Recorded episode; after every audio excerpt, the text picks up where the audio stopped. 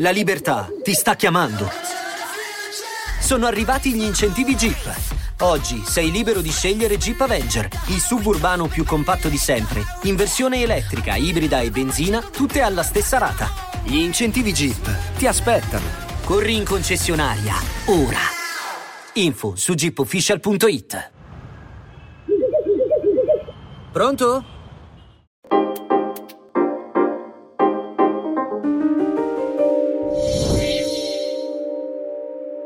Ok, Fede, vedo che mi stai ascoltando molto. È molto bello vedere la tua concentrazione.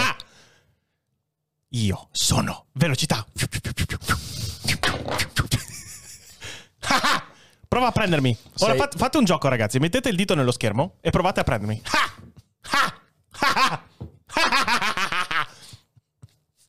Sono più veloce della luce.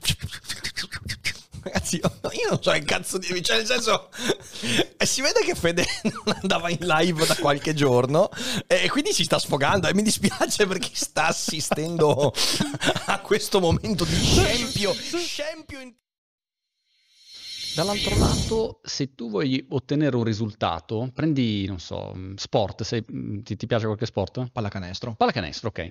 Allora dici, ehm, voglio diventare come Jamoran, che cazzo quando lo vedi dici, ma, ma come fa a saltare così quello? Non lo so, vabbè.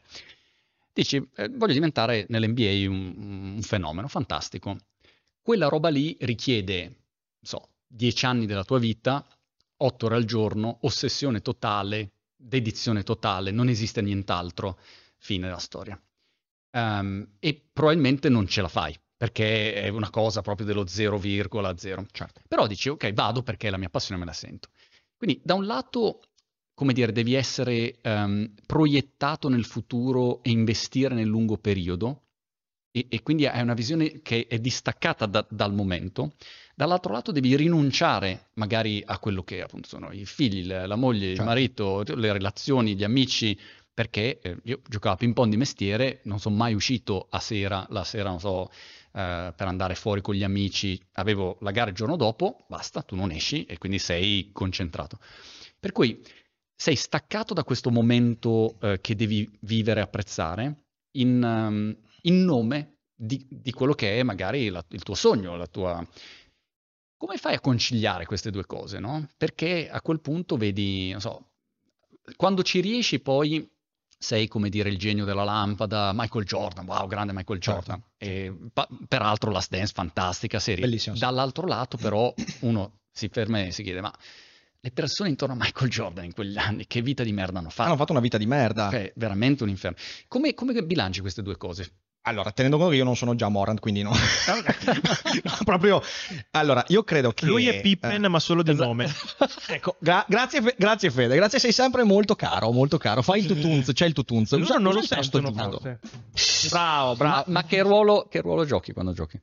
Eh, Panchina. ehm, io ho sempre fatto il playmaker Ok. o guardia, quindi Ok, sì, sei sì, lo, lo Steph, Steph Curry di schio. Minchia, no. no, no, no, no. Però, ehm, allora, eh, il punto è il seguente. Nella mia, io, io ho fatto in passato un lavoro che detestavo. Sì. Io, eh, come forse ti ho raccontato, io ho lavorato nel campo della, della finanza, gestivo fondi pensione, quindi gestione dei risparmi. L'ho fatto dopo la laurea per quasi cinque anni, quindi è stato anche un periodo Oh. abbastanza nutrito della mia vita. E, mm, e mi sono accorto di una cosa: mi sono accorto che per tenere duro in quel periodo, semplicemente non mi chiedevo mai quello che sto facendo è giusto. Cioè, nel senso, quello che sto facendo mi rende felice, mi avvicina a quelle cose che mi danno soddisfazione. Ero entrato in un vortice in cui, non ponendomi più quella domanda, avevo dato per scontato che quella sarebbe stata la mia Mm. strada. E ho dovuto avere una sportellata di un amico che mi ha proprio tirato una sportellata per cambiare direzione e dire no, aspetta, provo a tornare a fare quello che mi piaceva fare, quindi Sì. filosofia, letteratura e via dicendo. Eh, da quando io faccio quello che faccio adesso, io ogni giorno ho il coraggio di chiedermi, ma quello che sto facendo va bene per me, va bene per me, va bene per le persone intorno e cerco di misurare il beneficio accanto al sacrificio. Il sacrificio significa il fatto, per esempio, su Twitch significa che noi abbiamo due momenti dell'anno in cui possiamo prenderci una pausa, farci una vacanza e via dicendo, eh, però poi ci sono tanti altri vantaggi, grande elasticità, si può gestire, insomma, quindi cerco sempre di misurare questa cosa. Il giorno in cui la mia risposta a quella domanda sarà no, mi porta più danno che altro, io cambierò. Io non voglio essere la persona che torna a fare qualcosa per inerzia. Quindi, secondo me, prima di tutto quello. La seconda cosa, il sacrificio non è una cosa che fai per domani. Cioè, sì, però in realtà è una cosa che ti dà energia adesso. Se io decido di sacrificare dei divertimenti, magari anche delle relazioni, perché mi do un obiettivo, quell'obiettivo non mi rende infelice. L'obiettivo mi dà energia. È l'obiettivo che mi permette di dire sono io. Cioè sono io a fare questa cosa qua, sono io a dire questa cosa qua. Ciò che ti dà soddisfazione è il fatto di dire questa cosa io la sto facendo in un modo che nessun altro potrebbe fare così. Che sia la divulgazione, la pallacanestro. Io sono io. Ed è il modo con cui tu ritrovi la dimensione che ti distingue dagli altri. Mm. Questo significa essere presenti a se stessi. In questo ci può essere anche il fatto di dire io so che oggi potrei avere più soddisfazione dal fare qualcos'altro e quindi sacrificare di meno, però in realtà io non sono la mia ricerca di soddisfazione. Cioè io, il mio, l'obiettivo della mia vita non è quello di essere felice. Io se cominciassi a farmi Certo. di eroina potrei sentirmi felice. Il mio corpo mi sparerebbe continuamente endorfine dentro, certo mi massacrerei, però cazzo sarei felice. Mm. Ci sono persone felici che passano 17 ore su videogiochi e basta, ma il tuo obiettivo è veramente essere felice. Chiaro. Cioè, è veramente essere felice? No, secondo me il mio obiettivo è essere me stesso, trovare quella dimensione in cui potrò dire io non rimpiango un cazzo. Mm. Ma eh, Dio, ehm, più che il matrimonio, che vabbè, è un pezzo di carta, più che il matrimonio bisogna disfarsi dell'idea che se io e te stiamo in una relazione, questa durerà per sempre. Ciao, sono Arianna di Voice e oggi ti consiglio di ascoltare Hai mai finto un orgasmo? Sai come funziona il piacere sessuale? Quando devi fare sesso entri in ansia e ti perdi tutto il bello? Sono Leni, faccio la psicosessuologa e la mia missione è che tutte le persone possano vivere una sessualità serena. Ascolta il mio podcast Vengo anch'io. Lo trovi su tutte le piattaforme.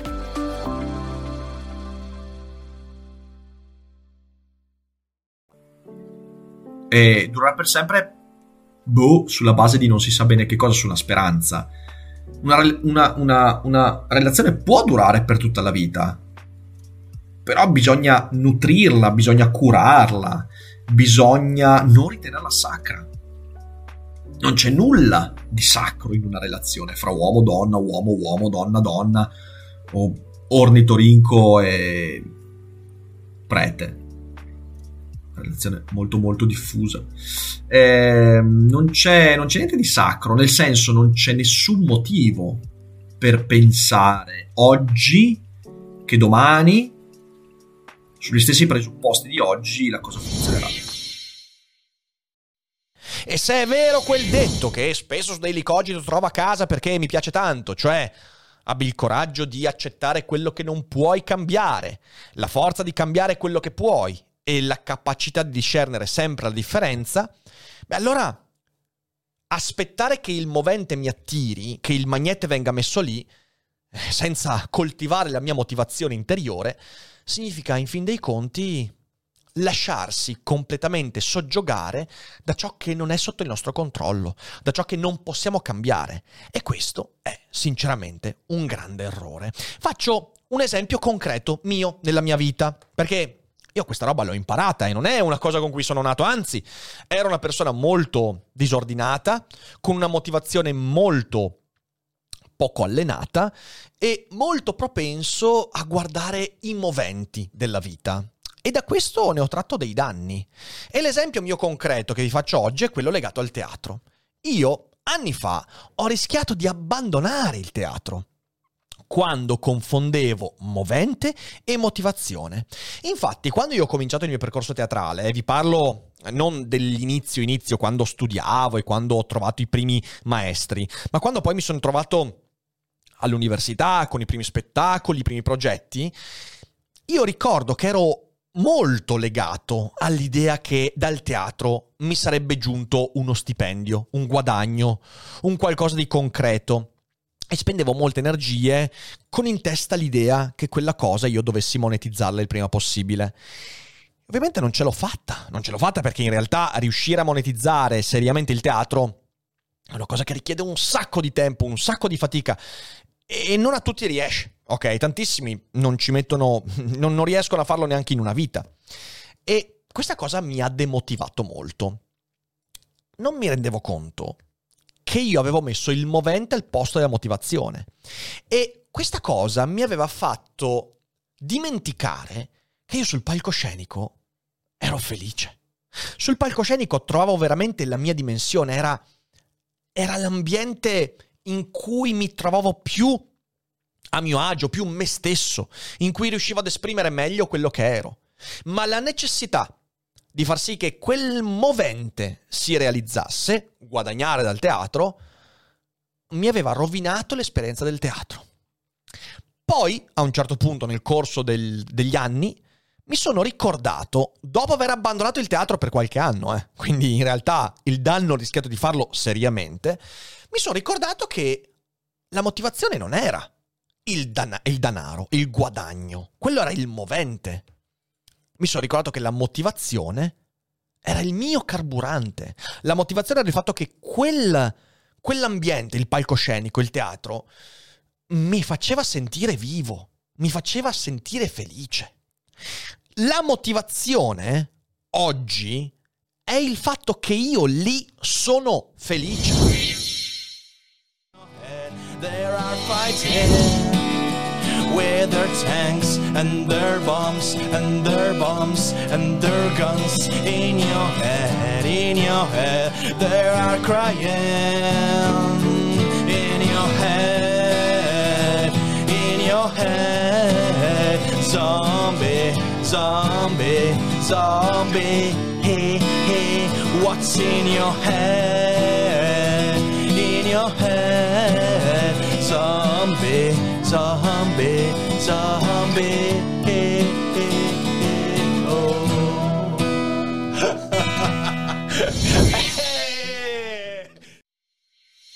Da un lato abbiamo la filosofia. La filosofia è l'estensione di quella prudenza di cui io parlavo. Cioè la filosofia, dal detto socratico so di non sapere, eh, fino a tutto l'elogio dell'ignoranza, dei limiti, la filosofia è consapevolezza dei limiti. E lo è da sempre, lo è da quando John Locke parla del pendaglio dentro l'oceano e ti dice che la tua mente è un po' come il pendaglio che a un certo punto si rende conto che non può più scandagliare il fondale. E quindi la filosofia è capire fino a dove posso arrivare e entro quei limiti riuscire a mm, crearmi uno spazio di libertà, di felicità. Ne ho parlato in Seneca tra gli zombie, il concetto di limite è dentro questo libro in modo molto molto molto centrale.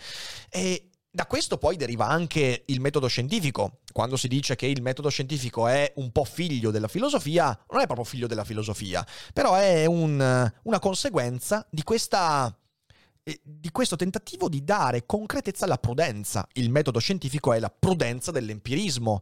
Io sostengo una convinzione fin tanto che qualcosa non mi prova il contrario e quando qualcosa mi prova il contrario, la mia prudenza mi porta a cambiare idea, cambiare paradigma, cambiare interpretazione. Ovviamente per fare questo devo rendermi conto dei miei limiti, devo rendermi conto dei miei limiti, del fatto che non posso capire tutto e torniamo a quella prudenza, alla cautela di cui prima, alla vergogna. È interessante la vergogna come motore del sapere scientifico.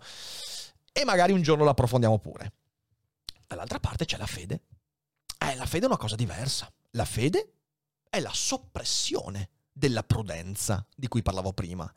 Perché la fede non ti, non ti, porta ad essere prudente. Infatti essa ci permette di fare e di dire cose che non diremmo se ascoltassimo la nostra incertezza. La fede è proprio il tentativo di colmare un'incertezza. Tu non sai da dove vieni, non sai qual è il senso della tua vita, tranquillo, arriva la religione che ti dà lo strumento della fede e tu cominci a credere di essere immortale, di avere un'anima, di andare in paradiso all'inferno, cominci a credere che qualcosa è giusto o sbagliato in base a un libro scritto da uomini e quindi la tua incertezza viene almeno un minimo colmata.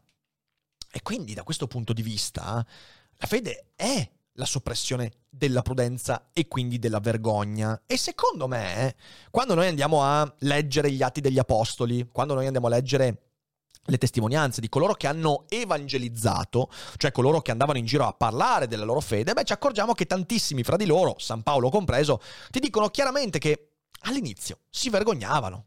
immagino, vai in giro a dire che hai incontrato lo spirito del tuo maestro, che in realtà non hai manco mai conosciuto di persona, che ti è apparso e ti ha detto evangelizza tutto il mondo. La prima volta in cui lo dici, se non ti vergogni, è perché hai del bipolarismo, c'è un problema, ok? Se sei una persona che ha insomma un po' di quadratura mentale, certo che ti vergogni e devi ripetere quelle cose fino a che la vergogna scompare. Infatti, la fede è un atto di condizionamento.